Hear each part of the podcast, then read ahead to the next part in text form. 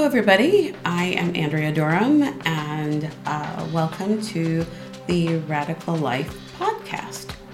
Uh, I am the guest host today, and we have Marina Patrice Vare, who will be telling us about her module today.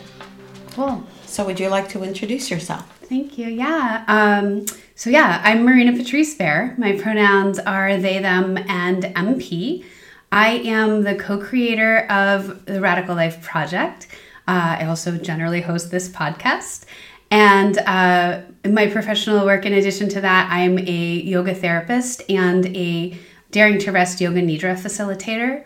Um, and my private practice, Sweet Perfection Yoga Therapy, primarily work with folks who are feeling disconnected, disengaged, or disembodied uh, and I really love to serve folks that are working through milestones and transition, folks that are healing from interpersonal trauma, and folks during their family building uh, journeys. Specifically, I'm passionate about working with queer and trans folks uh, during their family building journeys.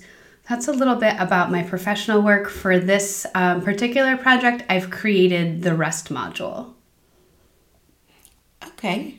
Um, and would you like to tell us, uh, A, a little bit about the REST module, but then B, about yourself and your social location? Sure. Um, yeah, I'll start with the first question there. So the REST module is uh, based on the Daring to Rest phases. So Daring to Rest was created by Karen Brody, who is the person that trained me.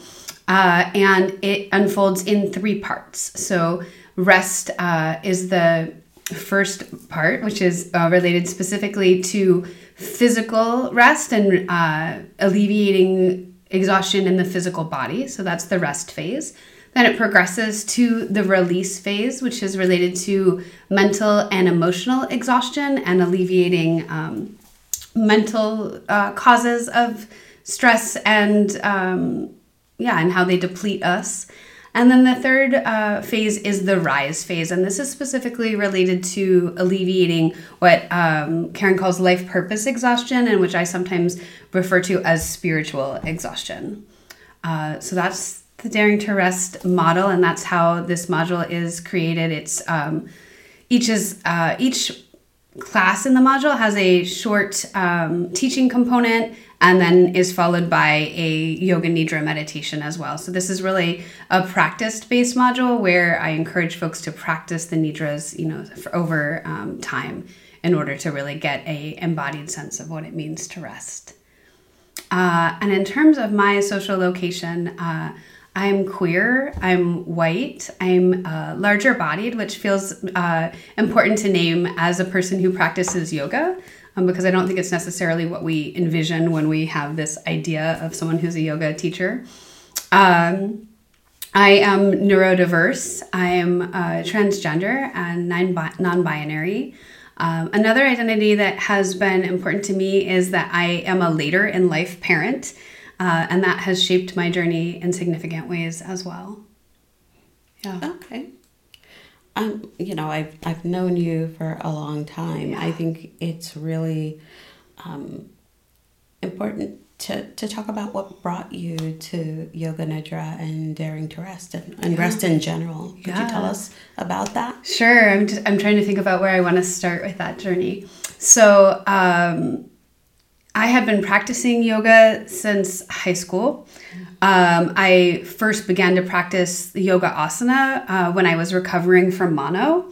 Um, and I shortly thereafter, I had been taking um, Iyengar style classes. And um, I don't know, a couple of months in, I, f- I learned about restorative yoga and I attended a restorative yoga class and I loved it. And then, you know, I sort of practiced asana intermittently throughout um, college and. Mm-hmm I, I sort of came to this like place in my mid 30s where like just there was a lot happening and I remembered how grounding yoga had been for me and I returned to yoga and also um you know the physical practice didn't serve me in quite the same way as it used to. So I had had gone back to practicing restorative and I was in a restorative class where someone taught a yoga nidra and I I was like oh wild right? Mm-hmm. And um, you know, and then still didn't quite like sink into the level of like, oh, I have to do that. Um, and then when I was, you know, um, struggling with my marriage and and moving through divorce, um, I went back to practicing yoga really extensively and went to yoga school to pursue my 200 hour. Um, and then decided to study further to become a yoga therapist and really in that sort of therapeutic model kept returning to this place of needing to rest myself and also feeling like everyone around me could use more rest. And so, in addition to my yoga therapy certification, I decided to dive deeper into practicing rest. And you know, you may remember in 2016, I was very sick. Um, I ended up needing to take a long term medical leave from my job. And at that point, I um, rediscovered Yoga Nidra and started practicing daily and really like carried that forward um, through, you know, uh, through many years of my life, right? Mm-hmm. Before I decided that I needed to get certified to be able to like share this with other folks. Yeah. Okay. I feel like there's a lot more I could tell you there, but that's the. Well, I, I do have a couple of follow up questions. Yeah. And one of the things that you mentioned is you thought that uh, many people around you um, needed rest. So, how, how do you think this can support other people?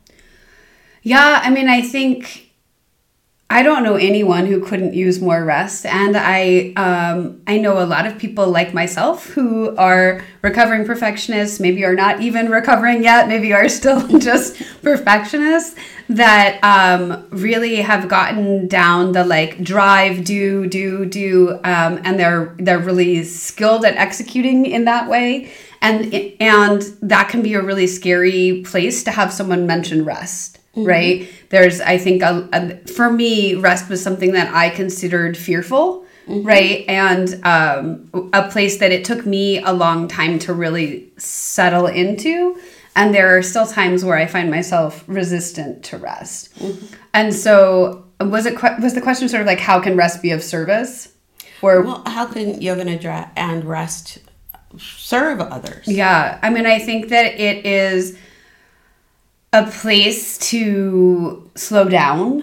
It's a place to really be able to hear and like listen to that internal voice. For me, it's a place to connect um, with the universe in a in a big way, and it also is a place um, of reflection. and And I will say also, it's just a place of practice, right? Okay. And so I think that it is. Um, I, I love this about yoga in general and all eight limbs of yoga is that like there is no way to perfect it like there is no way to like win at yoga right mm-hmm. and so for me it really is a place that i return to for practice without the expectation of getting better at it mm-hmm. right mm-hmm. and so i think an invitation to a rest practice is really just an opportunity to show up and like lower your expectations in a way that um,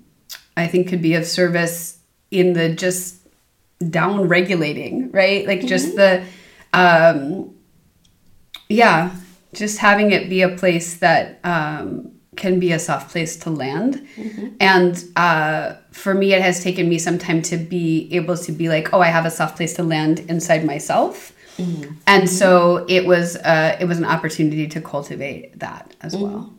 Um, and I think I will just say it can be a, a, a, different way of learning and being and doing to rest.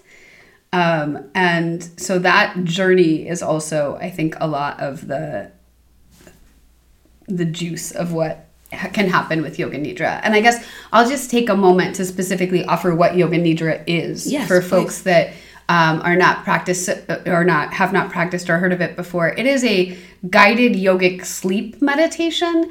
Um, so it unfolds in phases and um, moves through very specific like components in order to bring you into a deep place of rest and connection. Okay. And you talked about the juice of it. Yeah. Can you tell me a little bit more about the juice of it? Yeah, I mean, I think that, uh, yeah, so for me, it really has been a place of transformation. It's um, helped me to reach quiet in a way that I have not personally been successful doing with like a stillness meditation. Mm-hmm. Um, so I, there are many folks, right, who can sit down and just like sit in silence and, you know, uh, I have a pretty significant trauma background, and so trying to come into a meditative state from there, that was not accessible for me. And so it was really exciting to find a kind of meditation where someone guided me through. Um, and I think that the some of the juice there for me is having an experienced guide take you right. Mm-hmm. For me, it's it's a container and it it's holding. Um, and to be honest, like these days, I listen to my own recordings. Okay. Right. So, like, I have um, been teaching, you know, uh, this particular kind of yoga nidra for several years. I have many recordings. Mm-hmm. And in the last um, several months, I've actually been using the recordings that I made for this project for mm-hmm. my own practice. Mm-hmm. And there's something that's really lovely for me to be held by myself in this, like, space of rest. Uh-huh. So, uh, for me, the juice is, is like what unfolds in that process of coming into rest if um, there's a particular component related to daring to rest where we listen for a soul whisper and we you know track those soul whispers and then use them for um, particular like uh, intention setting and things over time that i really i think it's just a beautiful method. And so some of that also is just the way that i have come to practice this particular like um, lineage of yoga nidra that has been meaningful to me as well. Yeah well, I think the best advertisement that you can give for anything is that you use it yourself. Yeah, sure. And so, uh, you know, I appreciate you saying that you use your own recordings because that's a really powerful thing. Mm. You know, you're drinking the juice you make. you know, I think it's this idea of giving myself permission to rest, right? Which mm-hmm. is a mm-hmm. thing that I, I, I give other people so freely and easily mm-hmm. that it, it does help me to hear myself say, like, here, mm-hmm. have this gift. And actually, that's my next follow up question. Tell me about permission. Oh, yeah, sure. So I think a lot of us have really received negative messages about rest over the course of our lifetimes, right? I know um, in my family, my father was a workaholic, really like got up early, was drive. There was a lot of narrative around the myth of meritocracy, right? The idea that like people who are doing well in the world are doing well because they're working harder than other people and they're right they deserve what mm-hmm. they get more than people who are not working hard in this mm-hmm. way. And so, uh, you know, I think that there was and also i mean I'll, I'll talk about even like my life with my mother right like we were just sometimes struggling mm-hmm. to even like get by right so there's also like a exhaustion that happens there when like you're just really in the like drive of like trying to like you know um make the parts of your daily life happen right mm-hmm. and so in that like i really developed this mentality of like i'll rest when i'm dead right mm-hmm. like when i when you start unpacking those messages that you mm-hmm. have right and so we have these messages about being a good person if you work hard, mm-hmm. right? Mm-hmm. About being weak if you need to rest, about mm-hmm. if, right? Like, so there's a lot of like messages there. And it took a while to like give myself permission to like put down those messages and try to mm-hmm. seek a different narrative and and you know mm-hmm. ask like was this the only way to think about rest and like mm-hmm. what if rest is really also a you know a form of deep repair mm-hmm. right that can really help me to unpack the messages that I literally received from my parents, but also like, you know, they received those from their parents and like, right. Mm-hmm. And they're, they're the messages that I'm getting at school about working hard and, mm-hmm. and drive and right. And so, um, I had to sort of recognize that I was caught up in a, a system of storytelling, of, of a mm-hmm. narrative that was not one that I created and was not what I wanted to be generating mm-hmm. in order to give myself permission to rest. Yeah, and I particularly appreciate that because um, in the book, The Four Agreements, yeah. um, you know, Don Miguel Ruiz talks about you need to be able to separate what's yours from what's out there mm, and what's yes. been given to you yeah. as, you know, the model of mm-hmm. living or who you should be. Yeah. And I also appreciate in your module, um, I'm forgetting the woman's name now, when she talked about her mother and the messages that she got from her mother because mm. her mother was a physician and what did they call her the white flash was it oh so this is yeah. yeah. this is my dear friend uh, teresa conroy who mm-hmm. is a yoga therapist and her mother was a podiatrist and mm-hmm. i'm trying to remember it was it might have been the white flash it's it, it's something related mm-hmm. to her like always being on the go in, in her white, in her doctor's right coat. white coat yes mm-hmm. yeah it was a, that's a really powerful image in there and mm-hmm. i um and i think that like for a lot of folks that are what I will call overachievers, mm-hmm. right? Mm-hmm. That there is someone in your life that mm-hmm. you can that you can look at and say like this is how they were the person I modeled my life on, mm-hmm. right? Or mm-hmm. their values were a thing that like mm-hmm. really were deeply ingrained in me. Yeah, and I also appreciated it because she talked about um, the situation where her mother was talking to her sister or yeah. her aunt, and um, basically the sister said oh well i'm just resting to you know the mother says what are you doing today and her sister said well i'm just resting today and her mother snide go resting she's yeah. just resting today and it was the whole idea that there was something wrong mm-hmm. with yeah. resting but I think that I mean there's a large cultural narrative around that, mm-hmm. right? That like mm-hmm. we rest when we're sick, we rest when, you know, we're injured sometimes, right? Mm-hmm. But that the idea that we might rest as a practice of rejuvenation or as a, a practice, a spiritual practice, mm-hmm. right? A practice of resistance to all sorts of, you know, ideals, capitalist ideals, like white supremacist mm-hmm. ideals, right? Like the idea that we might come into this as a, a place of generativeness, mm-hmm. right? I think is uh, really contra to mm-hmm. the messages that I know I've received over my lifetime.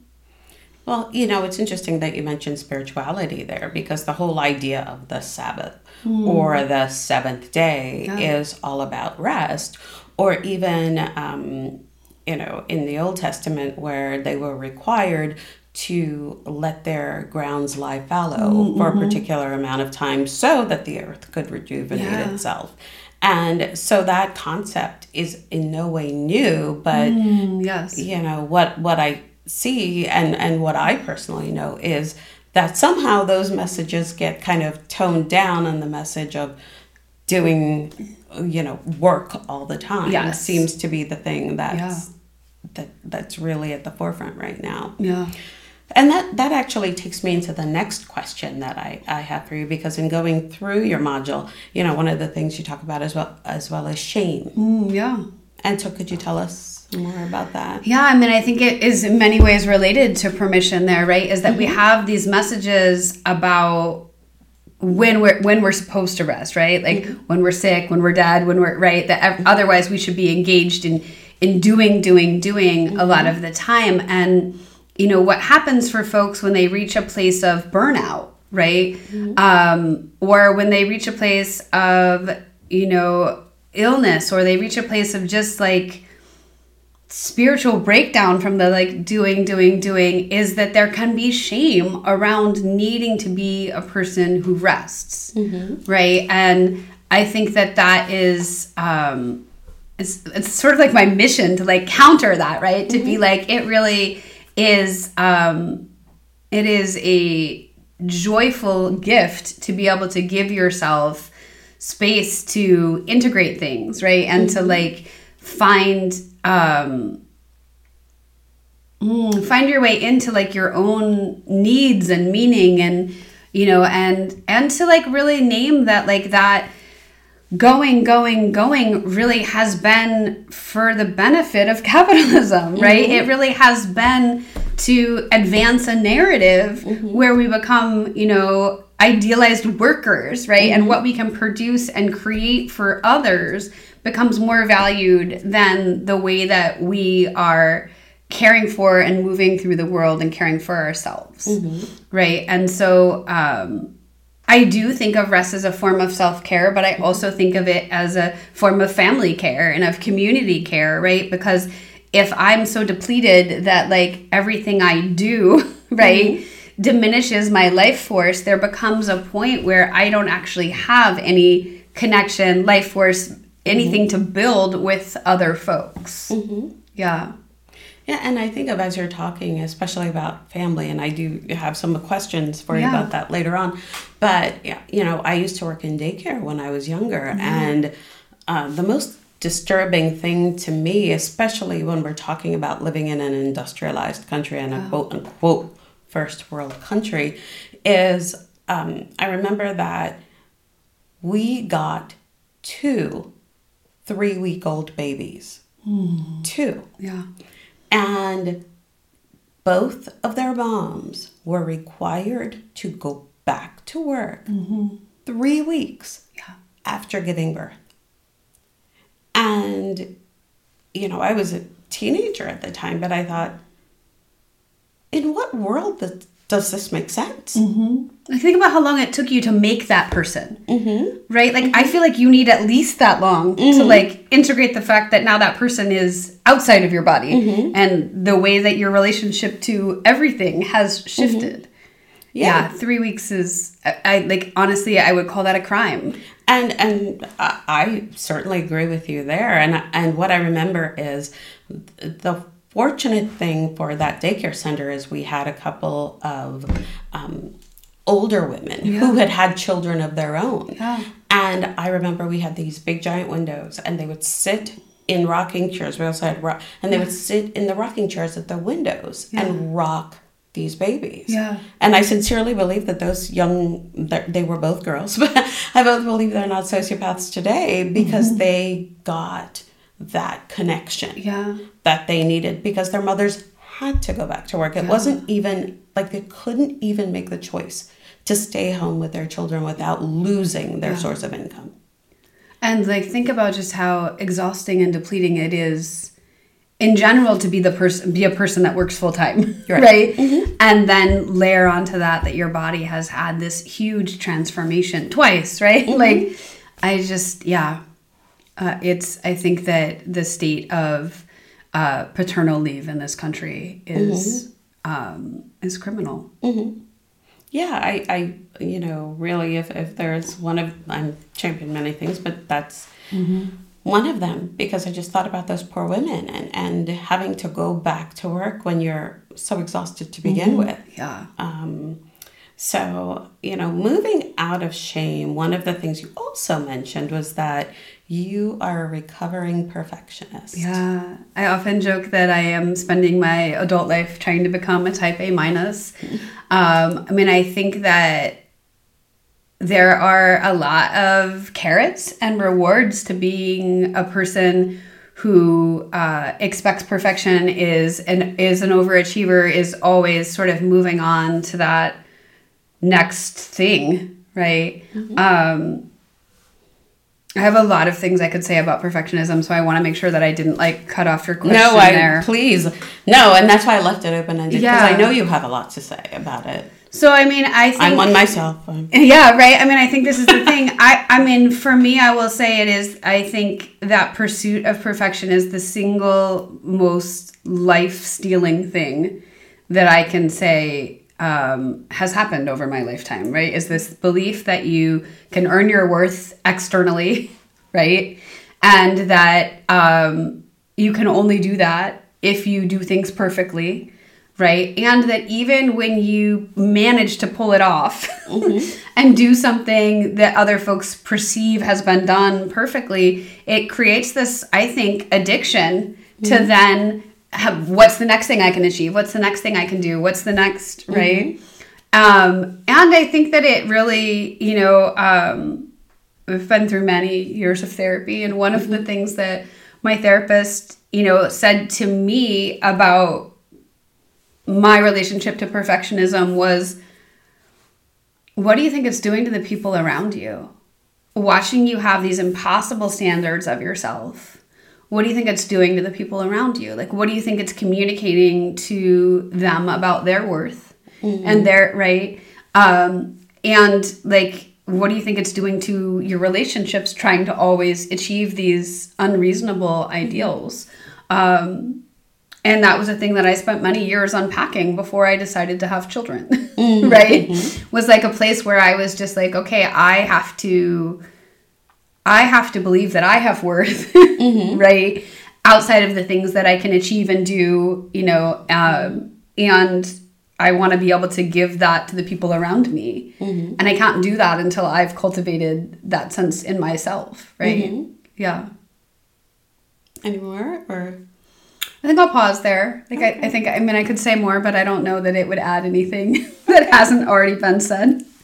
Well, I also want to kind of uh, take a component of that. Yeah. Um, and in terms of workaholism. Yeah.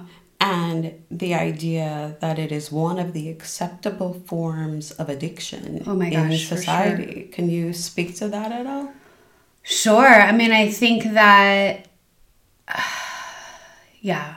I mean, I, I think it's a place where we even treat it like it's not an addiction, right? Where there is so much um, reward Mm-hmm. right like if we if we think about like other addictions right if there is a lot of um, stigma around them mm-hmm. and i think that that is not true with workaholism because we have these ideals around being you know the work ethic and being a hard worker and the myth of meritocracy right mm-hmm. this idea that like you're doing well because mm-hmm. your behaviors are mm-hmm. getting you there and i think that it is an invisible addiction in a lot of ways, right? Like people may be able to see that you are working too much, mm-hmm. right? Mm-hmm. But very few people will say to you, like, oh, that's harmful, mm-hmm. right? And um, I also, I think, I feel like the need to name that there are a lot of reasons why people work what I would call too much, right? Mm-hmm. And mm-hmm. and a lot of them are economic, yep. right? So like I don't want to um, diminish mm-hmm. right that component mm-hmm. but i also want to layer on top of that that there are some of us mm-hmm. who derive our worth mm-hmm. from uh, mm-hmm. the status of our work right mm-hmm. for the reach of our work from you know what we earn for our work and also that um, there are some of us for whom um, the current achievement is never enough mm-hmm. right? It's it's like you do the thing, and then okay, what's next? And what's the next pinnacle? And what's the next what's the next promotion? What's the mm-hmm. next right? Um, and that like we've been trained into that at least here where i was raised in the mm-hmm. united states like from the beginning mm-hmm. right be a good producer be a good you know mm-hmm. cog in the machine do the things mm-hmm. well right and then i think they are very closely related mm-hmm. workaholism and perfectionism mm-hmm. because you get rewarded right for um for doing the things well right and i think that um yeah i mean I, I have a lot of sort of conflicting feelings around mm-hmm. that because in many ways like I have the life I have mm-hmm. because of the the things that I have done, mm-hmm. right? And uh, in some ways, I also feel really like I probably would still have an amazing life if we had like a universal basic income and like, right, mm-hmm. everyone had the ability to take care of their fundamental needs mm-hmm. before Mm-hmm. you know deciding what their work in the world was mm-hmm. and i you know i have this like i think imagining of like people really being more in vocations and avocations mm-hmm. right than in careers and work because like that's what they're good at right mm-hmm. i've done a lot of work over my lifetime that i was skilled at and good at but that brought me very little like joy to do or that the pieces of it that brought me joy were so diminished by the other components and the bureaucracy and whatever else that was happening where I was working that um, that that addiction to work still like actually rarely ever brought like the high that we think of with addiction. Mm-hmm. Does that make sense? Does that square at all with your experience? Yeah, I think it does. But the other thing that you know, and you're speaking to an immigrant, yeah, like a, sure, yeah. full blown immigrant, yeah. Um, so you know, in immigrant communities, work is a, a very, very important thing. Yeah.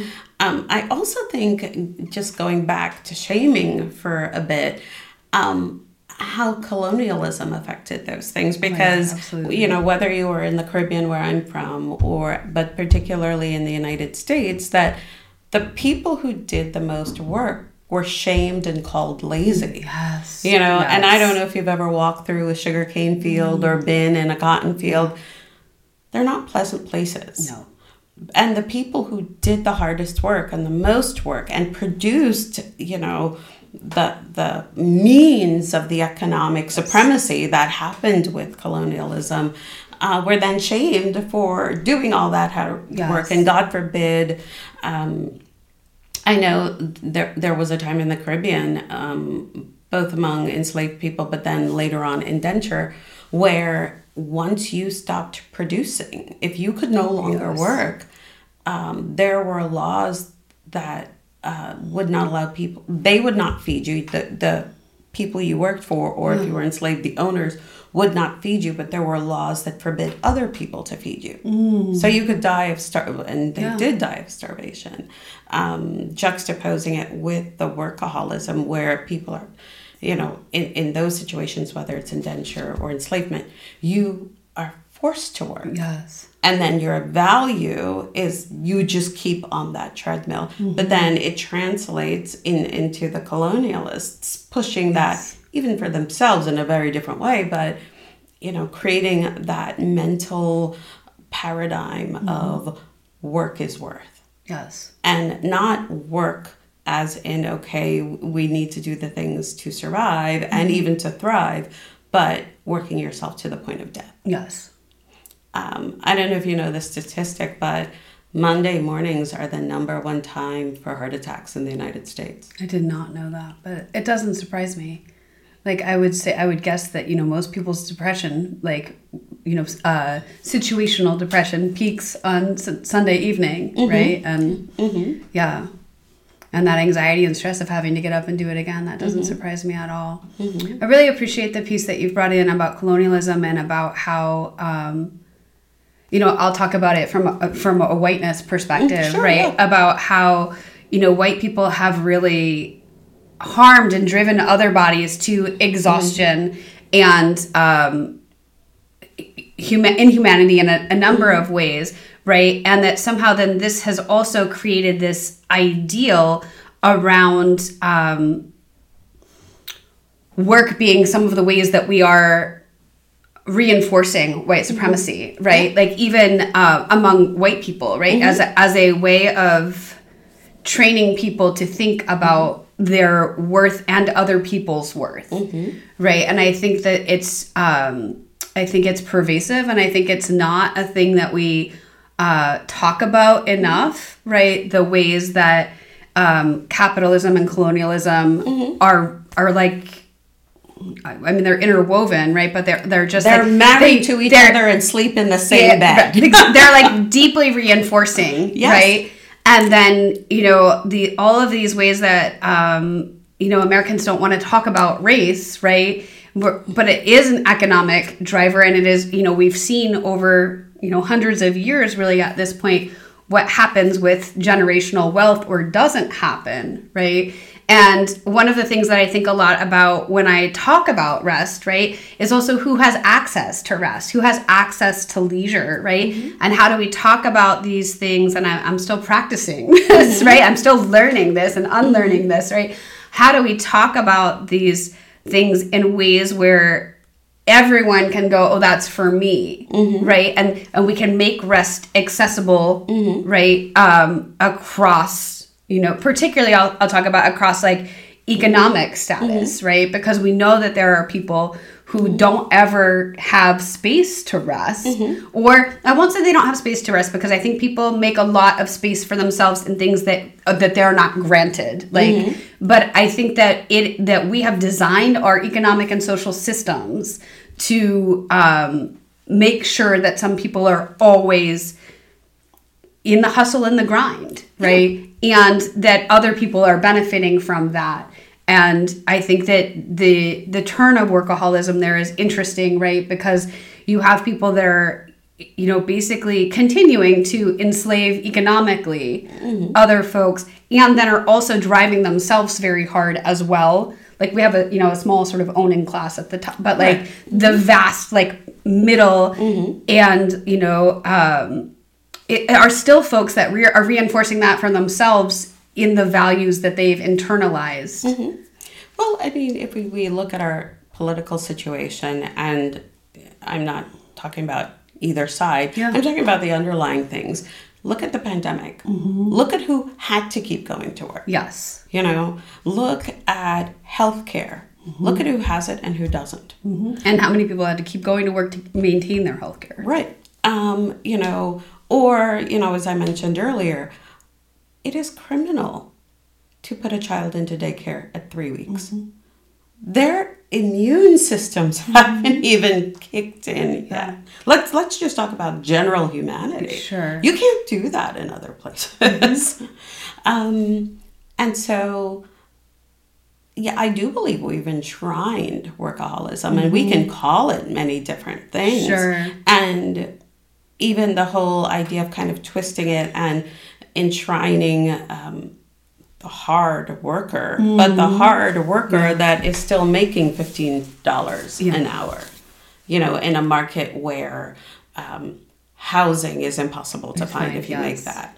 And even me growing up, I, you know, my parents both sometimes worked two jobs, mm-hmm. and I'm the oldest, so that meant I had to do Right. a lot of the parenting and a lot of the things. But it's Right, that you had a full time job as well. yeah. Yeah. And so, you know, just survival and what that means in the overall economy and in the overall space. So I, I really do appreciate this and appreciate looking at rest as something that we need as human beings, mm-hmm. you know, and that as much as we want to enshrine the things that come from capitalism and, of course, colonialism, the truth of the matter is you know, we're still the people dying at nine o'clock on Monday mm-hmm. morning, both men and women, because I think that's, a- you know, and and all of how people are gender identified, it actually doesn't matter.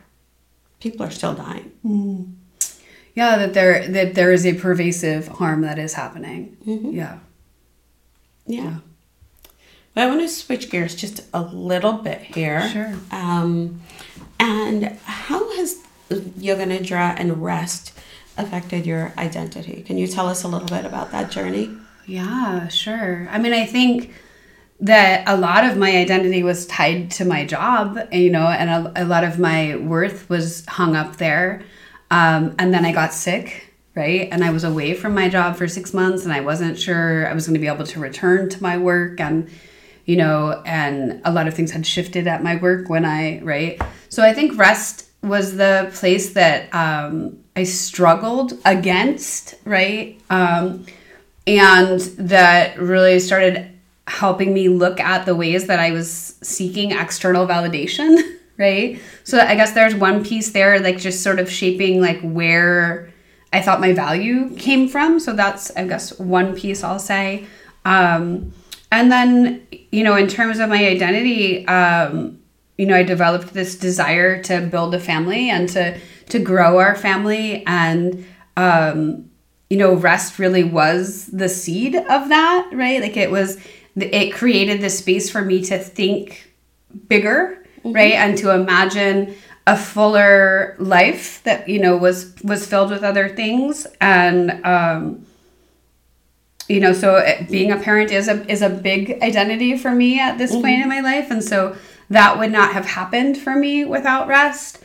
Um, and i will also say like in my postpartum period i have still needed what felt to me like a surprising amount of rest. I have a tremendous amount of support in my household from my partner and my mother-in-law. And so i, I felt like i had a lot of space and other folks to care for um, for Harper. And I also felt like I still needed a tremendous amount of rest. And I, I also had a lot of guilt around that and right and like what it means to be a, a good parent and how involved you are and how, you know, um, so that piece and then also you know in the mix of that also really coming into my own gender affirmation journey which i don't think would have been possible one when i was working myself so hard mm-hmm. and two without just the space to like rest and settle and integrate and and go okay i'm, I'm ha- i've had this experience of parenthood and i i don't feel like a, a mother and i you know i spent a lot of time unpacking that and you know, um, I started to study prenatal yoga, right? And mm-hmm. then my experience in prenatal yoga was really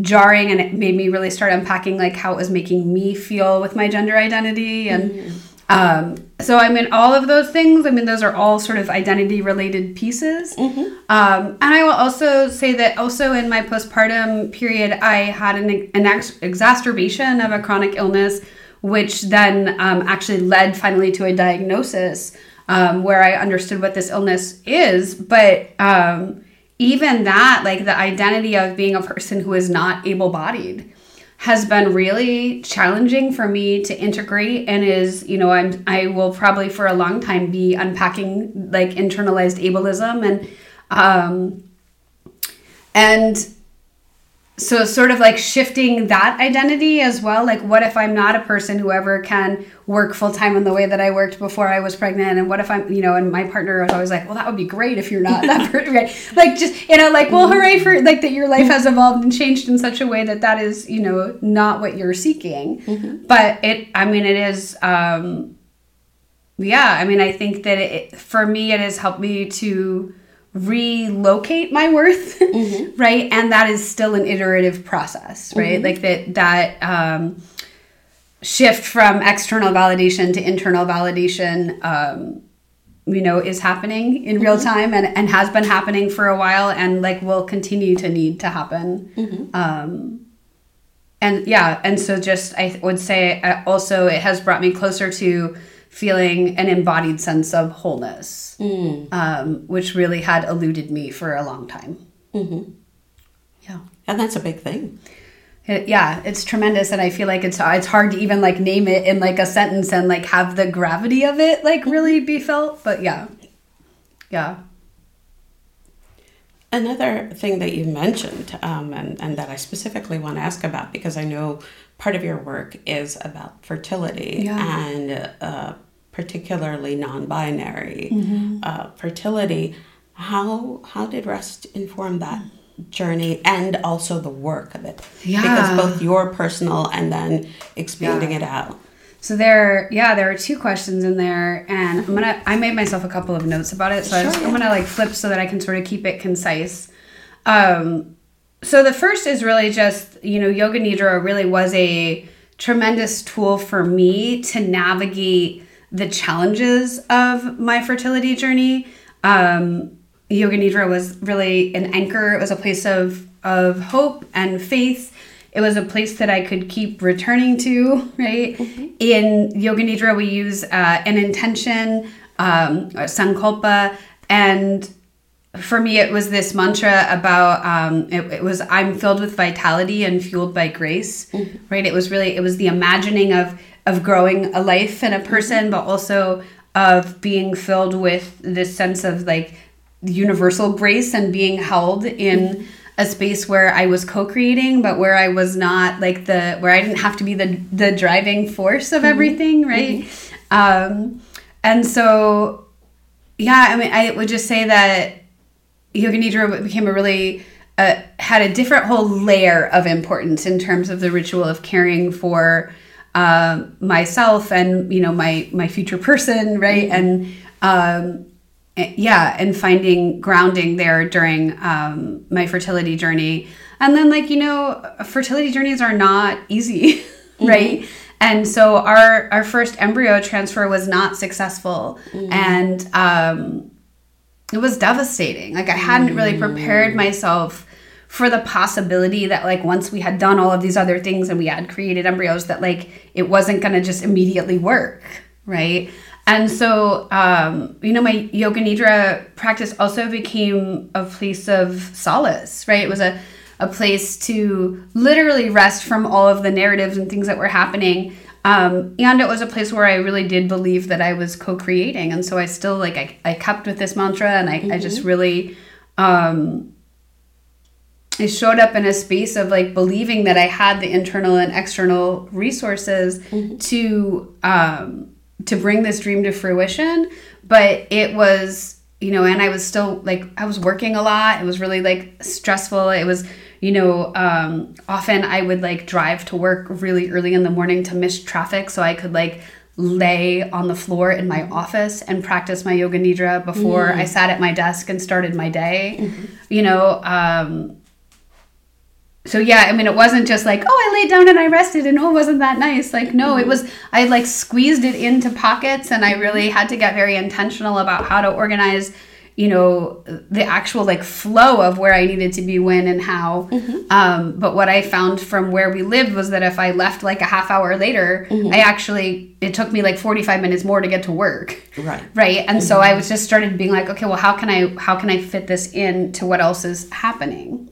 Mm-hmm. Um, yeah so like i guess i would just like integrating this like place of rest um, was really urgent for my fertility journey and there was a second part to your question and i don't recall what it was i'll ask that second question in a second but uh, because one of the things that that you're bringing up and and that i saw in your module was you know that you have to be intentional mm-hmm. and mm-hmm. Um, you know you can have an intention but then if you don't actually pay attention and create mm, sure. the space for that and that's what i hear you saying yeah. that you were intentional about it and then you gave the attention to what was needed mm-hmm. so that mm-hmm. you could have that space to do the rest yeah that pairing of intention and attention mm-hmm. yeah i think that's true it, it was um and I think that that pairing for me really was what made me believe that I was in a co-creation process. Mm-hmm. Yeah. Yeah, and you know, I, I know that that's important and I've known you long enough, but also a little bit about the practice that yeah. it, it really requires you to focus your attention mm-hmm. there. First you intended, but then you really do have to focus mm-hmm. your attention there as opposed, oh yeah, I'll get rest at some point or I'll rest when I die. Is, or, yeah, you know. no, for sure. And you know, like I'm still prone to overwork. I'm mm-hmm. still prone to overcommitting. I'm still like, mm-hmm. it is lifetime's work, right? Mm-hmm. To like yeah. keep bringing myself back, you know, mm-hmm. and for me it really has been i'm so grateful that i have a tool mm-hmm. that i that works for me mm-hmm. right? That when i bring myself back over and over again i have a way to do it. Right. Yeah. Okay. Yeah and then the, the second part of the question i'm sorry for asking you, you know, compound questions like that but so for others on a fertility yeah. journey what would you say about yeah i mean so i would say from my own experience and the folks that i know and have had the pleasure of being in relationship with that um, many of them are also overachievers and like have really um, they know in other areas of their life like what to do when and how and like they're the things that like you have gotten skillful at doing right mm-hmm. and that fertility doesn't work like that. I mean, there are a lot of things that people will tell you if you eat this, if you do that, if you take the supplement, if you remove this, right? But there is no like uh there is no amount of overdoing, mm-hmm. right? That is going to help you achieve that, mm-hmm. right? And so what I think yoga nidra and rest can offer is a container to explore your relationship with having a body right we know that not all fertility journeys are successful so your ex- your relationship of grief as you're going through your fertility journey, whether or not you get to become a parent, right? Whether or not you get to become a parent in the way that you expected, right? That there is a lot that is happening for folks, that there is just not a very, um, there's no concrete, like if you do A, B, C, and D, you'll be successful, mm-hmm. right? Um, and so what I think rest offers is a container to hold all of that. Mm-hmm what I particularly think that like daring to rest offers is we typically do it in like a 40 day cycle, right? Mm-hmm. And so it's it gives you space to really be with something over time and to um to listen to yourself over time and to see what's happening for you and then also to figure out if what's happening for you is actually in service to what you want to be creating or not. Mm-hmm. Um, and I think just personally, it's really hard for me to hear and figure out if I'm in service to what I want to be creating without creating a dedicated space to step away mm-hmm. and turn within. Mm-hmm. Yeah. And so basically, what you're saying is a, a big part of this is also just connecting with yourself. I, yes, I think that is true. And I, I will also say that for me, part of why I'm passionate about working with queer and trans folks mm-hmm. around this is because there are a lot of additional factors related to fertility and related to in general like going to a doctor and having to be seen in a medical facility and rarely ever being like treated correctly or like gendered correctly or right like just that there's a whole other layer of stressors that are happening mm-hmm. right there are you know your work you're you're in spaces like even like prenatal yoga spaces and things right where people are making assumptions about like your partnership and what kind of family you have and what your identity is and so for me it's also creating a place of like a respite right mm-hmm. and it's mm-hmm. it's really offering a space to hold folks um both in the rest practice but also just in their wholeness and and with someone mm-hmm. who who sees layers of your identity that are not being supported or um, the other spaces are not being created specifically to hold you. Mm-hmm. Yeah. Okay. And uh, in addition to that, tell me about the relationship between rest and parenting. Yeah. So I have a really I have an important memory related to my pregnancy. It was near the end of my first trimester. Mm-hmm. Um, I was really busy at work, like it often mm-hmm. was, right? Um, and I um, I worked in higher education finance, so we had a spring break coming up, right? Mm-hmm. And I was I was quite sick with an upper respiratory, you know, mm-hmm. event happening there, and I I was like, you know, I know I'm sick, but like. I only have three more days of work and then I have this whole week off and I'll just spend the week resting. Mm-hmm. Like somehow that powering through that we, we can make up for rest on the other side, which like in my own experience has never been true. So like I don't know why it's still here mm-hmm. I was doing this, but I um because I'm also an asthmatic, anytime I get an upper respiratory thing, the concern mm-hmm. is that it mm-hmm. might move down into my lungs, and so I'm always mm-hmm. trying to mm-hmm. treat it early. And so I, you know, I went to see um, my allergy and asthma doc, and uh, my NP said to me, "Hey, you know." I, I hear that you're like really resisting like stopping right now and resting and I just like I know mm-hmm. that like your pregnancy has been something that is hard won, mm-hmm. right? Like something that you have really wanted and that you have, you know, really um, been trying to create in your life for a long time. And it took up a lot of space to do that. And it just doesn't sort of seem like you're letting it take up the space it needs to take right mm-hmm. now right mm-hmm. and you know she was just like if if this like progresses into a larger illness and you need to make, take medication and a number of things like there are that becomes riskier for mm-hmm. both your health and you know your pregnancy and she was just like you need to stop today like you don't don't need to work three more days before mm-hmm. you can take a week off to rest like I know how important this is to you and I'm just reflecting that back to you. I'm mm-hmm. I'm reminding you. Like there was no like judgment about like morally like you should be doing like it was just like hey, I'm reflecting back to you this thing that like I know to be true for you mm-hmm. over the course of our relationship, which is that like this pregnancy is really important. Mm-hmm. And so, you know, I, you know, I texted a doctor's note to my boss and to HR and I turned off my phone and I put my computer away and I got in bed. Mm-hmm. right? And, you know, that maybe sounds like, oh, I just did these things, but like I had a lot of like judgment about myself and think like what that meant about me, right? Um, and then I chose to believe that what it meant about me was that parenting was really important to me. Mm-hmm. right. And so I, you know, I laid down, I practiced Nidra, you know, every day. And I don't know, a day or so in, I had this like really clear insight during my Nidra that my job was harming me. Mm. In a mm. way that, like, I mean, probably everyone around me had seen for a long mm. time, mm-hmm. right? But like enough so that like when I got out of bed after my practice, I went down to talk to my partner and I was like, my job is harming me. And he was like, yeah, yeah, I know. Mm-hmm. like, you know, like, uh, mm-hmm. yeah, that's, it's clear. Like, you know, I'm, I'm sort of been waiting for you to be in a place where you can mm-hmm. see this, right? Because I don't know if you've had the experience of someone trying to tell you something that you're not ready to hear. Right. Right. Yeah.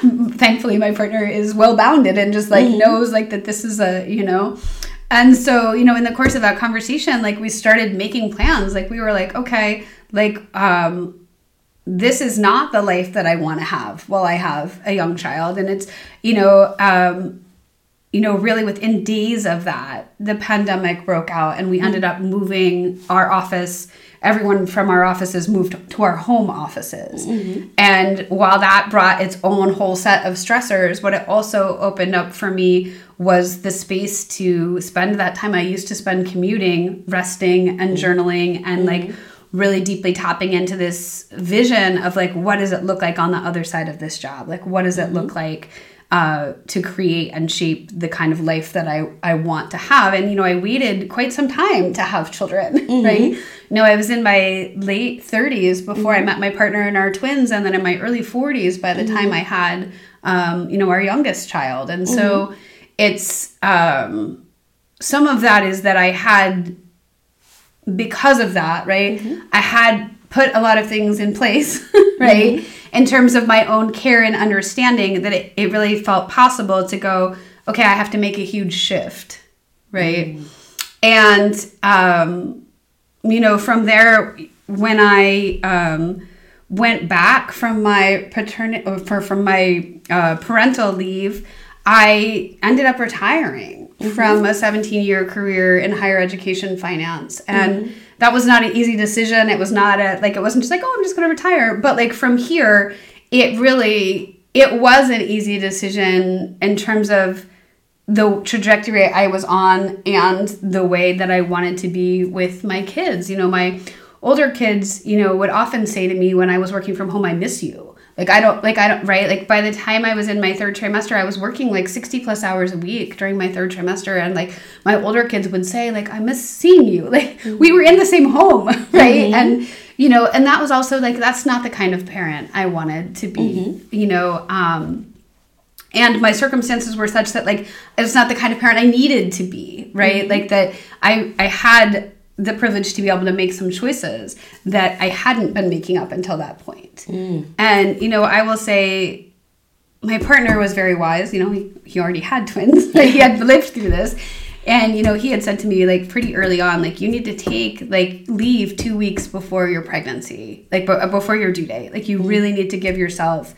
Um, and I spent that time practicing. Me. I was practicing nidra when I went into when I went into labor, right? Like, mm-hmm. I spent that time trying to figure out how to find my way into rest as comfortably as you can when you're so mm-hmm. pregnant, right? Mm-hmm. And then also just um, like reeling in like it, like gathering my resources right mm-hmm. because they had been so externalized with them uh, many of them going to my job that i was really i'm so grateful that he knew that like i was going to need that time and space to like mm-hmm. you know replenish myself so that i could have the experience of giving birth to our child because mm-hmm. that was a it was a big uh, expenditure of energy right like it was it's a, like it's a real yeah mm-hmm. it's a real big thing yeah and flowing from the parenting, mm. tell me about oh, I'm you know I just realized that I didn't talk about what it's like as a parent now. Okay. And so I'm going to take a minute and just also say that in order to be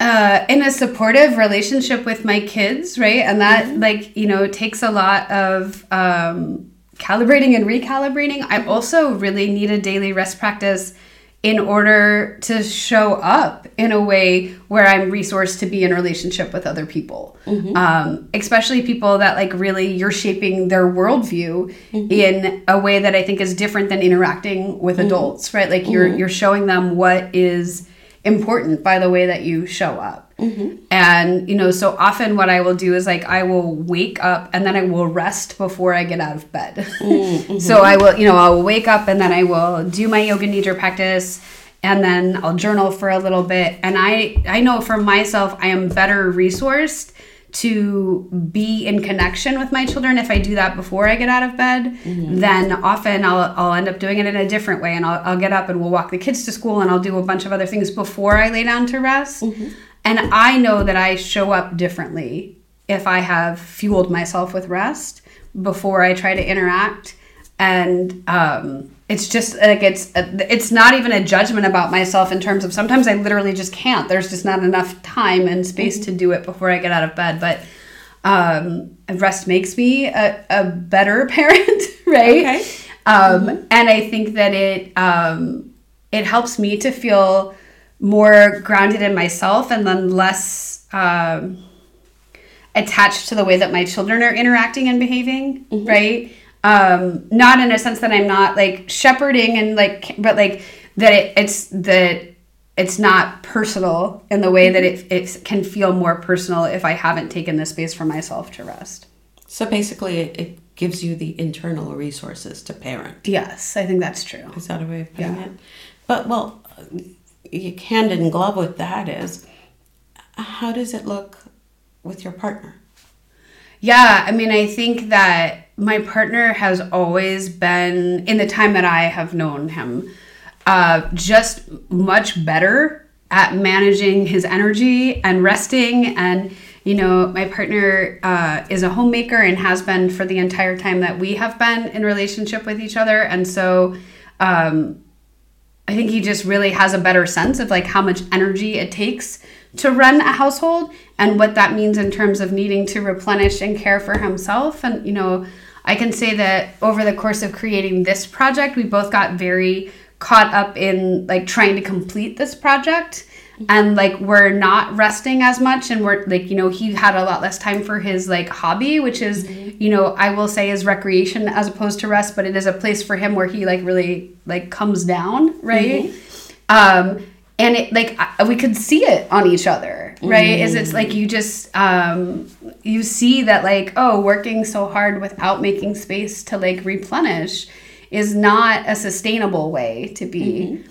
Um, but I mean, he's also for me just the way that he moves through the world. Like he inspires me in a lot of ways, and his mm-hmm. relationship to rest as like not being tied to worth or you know in mm-hmm. any way mm-hmm. has really helped me to mm-hmm. like uh, give myself permission to rest more. Mm-hmm. Yeah. I, I feel like there's more I could say there, but that's probably enough. I also am, am being mindful of how long we've been speaking too. So okay, all right. Well, talk to me about it in relationship to mental health and physical health. Yeah, I mean, I think let's start um, with mental health and then we'll yeah, in terms of mental health, right? That's how I came to rest. Was like literally like urgently needing to like find a way to navigate this health crisis.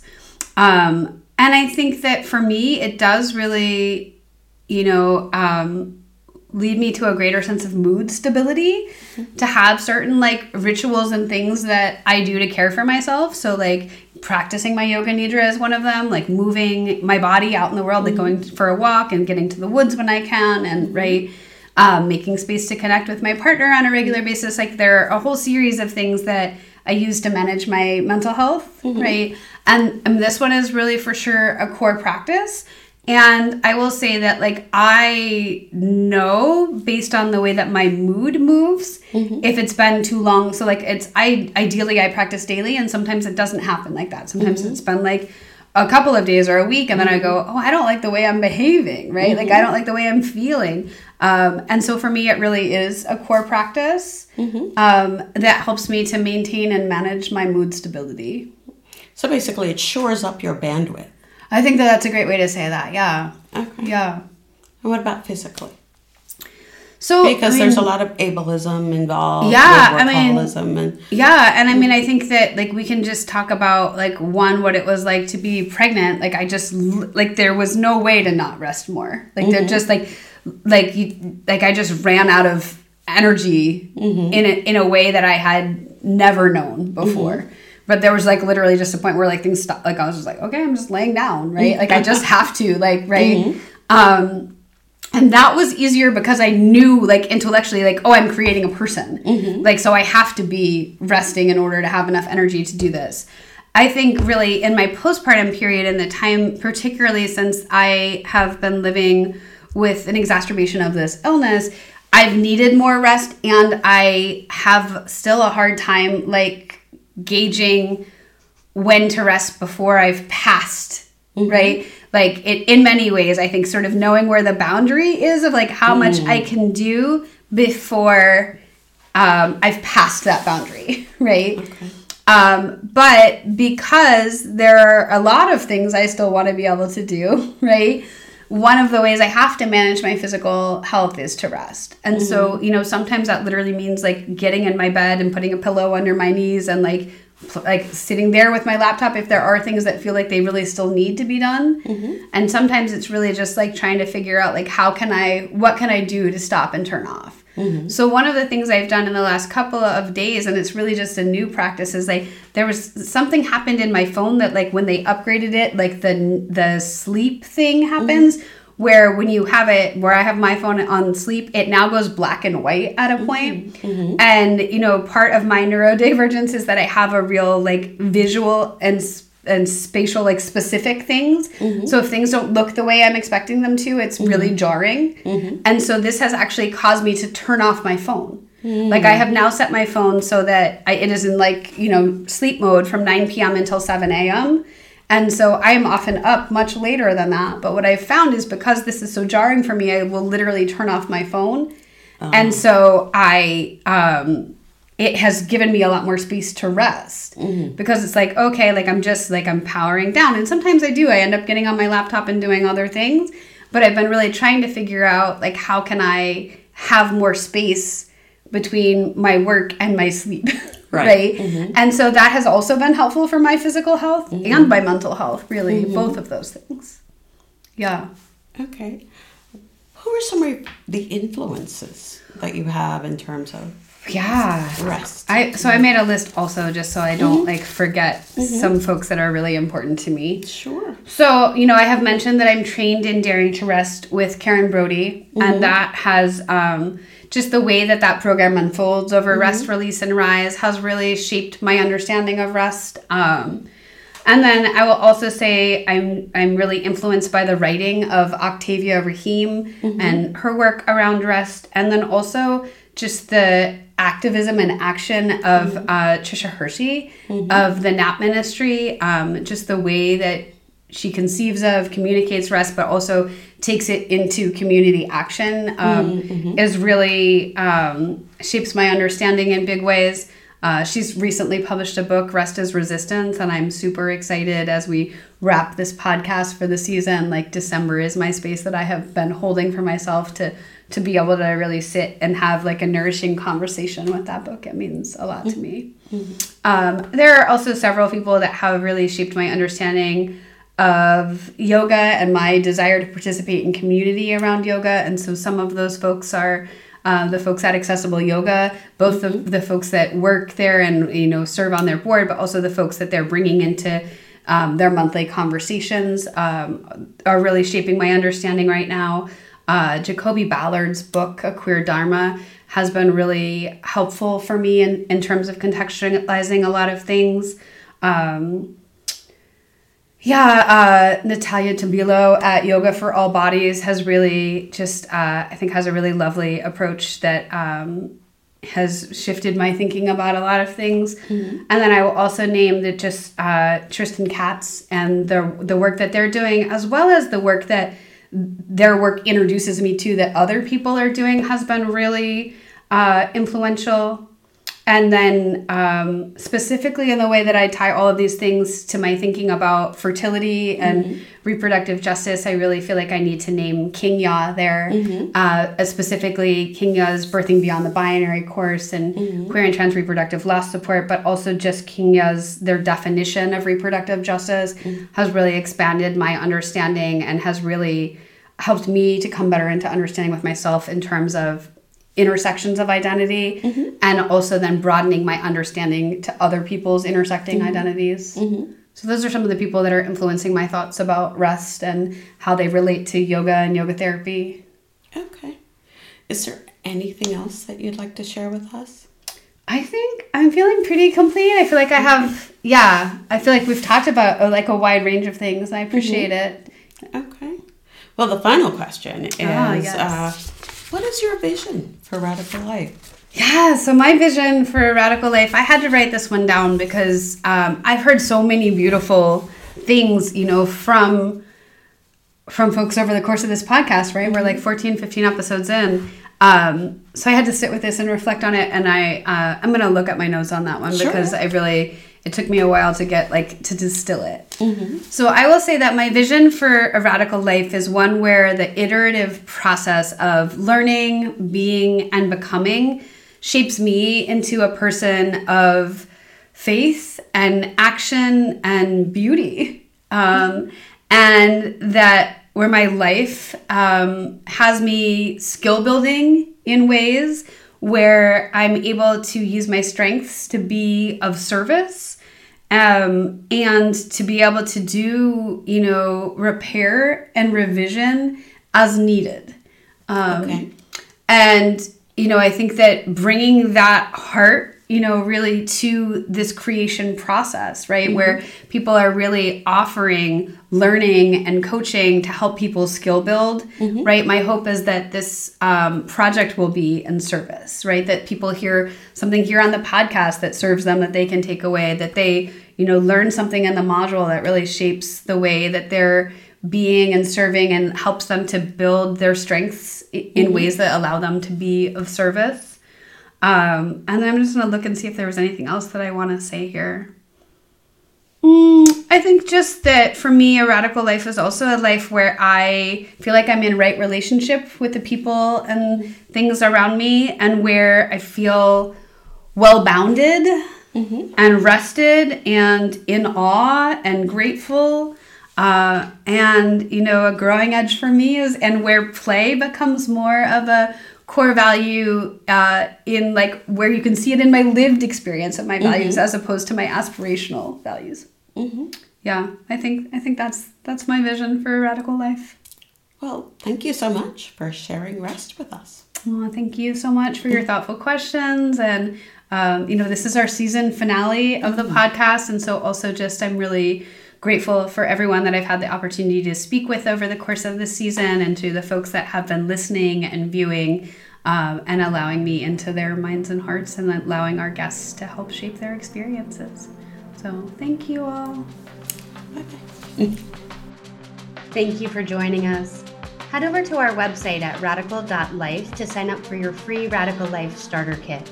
Our website is R A D I K A L L-I-F-E.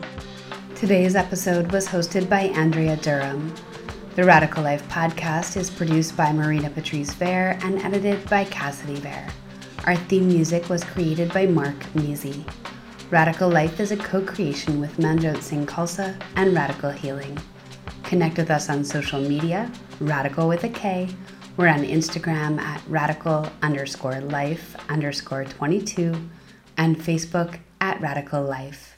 Maybe you've heard us say that our weekly podcast guest is a module leader and you've wondered what that's all about. Radikal Life, the Manual for Optimal Beingness, is a holistic, self paced learning and coaching program for people seeking an optimized experience of being human. We've focused our program around 14 verbs breathe, cleanse, clear, connect, create, do, intuit, meditate, move, nourish, rest, stretch, strengthen, and think. Each of these verbs makes up one module of the manual, which was created by a module leader who we believe embodies that verb. The Manual for Optimal Beingness is ideal for people who've already done some healing work with a therapist, a healer, or on their own, and who are feeling pretty well grounded and stable, but really want to grow into their next iteration of themselves we found that most people have areas of support and skill building that they still want to cultivate. Our Connect module leader has described this as progressing from functional to fabulous. Learn more about Radikal Life, the manual for optimal beingness, over on our website at radikal.life.